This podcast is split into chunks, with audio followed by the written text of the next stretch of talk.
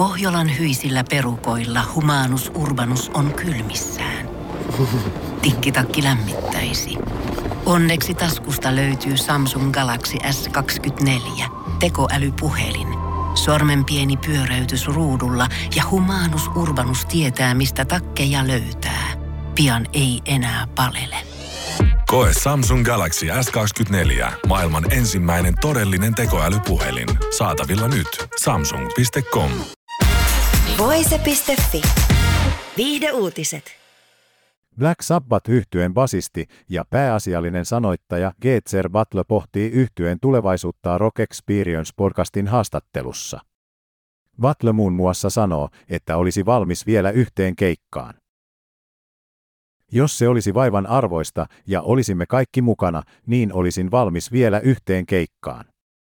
Kiertueita en pystyisi enää tehdä, Butler sanoo. Black Sabbathin laulaja Ozzy Osbourne ja kitaristi Tony Iommi esiintyivät yhdessä vuonna kaksituhattakaksikymmentäkaksi. Myös Butlerin oli tarkoitus olla mukana.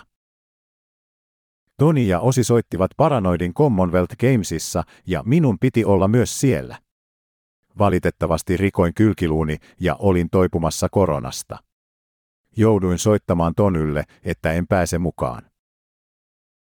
Black Sabbath teki jäähyväiskiertueensa vuosina kaksituhattakuusitoista–kaksituhattaseitsemäntoista.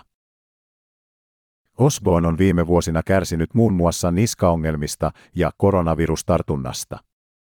Hänellä on myös todettu Parkinsonin tauti. Vastikään hän joutui perumaan esiintymisensä jättifestivaalilla. Voise piste fi. Kun Pohjolan perukoillaan kylmää, Humanus Urbanus laajentaa reviiriään etelään. Hän on utelias uudesta elinympäristöstään. Nyt hän ottaa kuvan patsaasta Samsung Galaxy S kaksikymmentäneljä tekoälypuhelimella. Sormen pyöräytys näytöllä ja Humanus Urbanus sivistyy jälleen. Koe Samsung Galaxy S kaksikymmentäneljä, maailman ensimmäinen todellinen tekoälypuhelin. Saatavilla nyt. samsung piste com.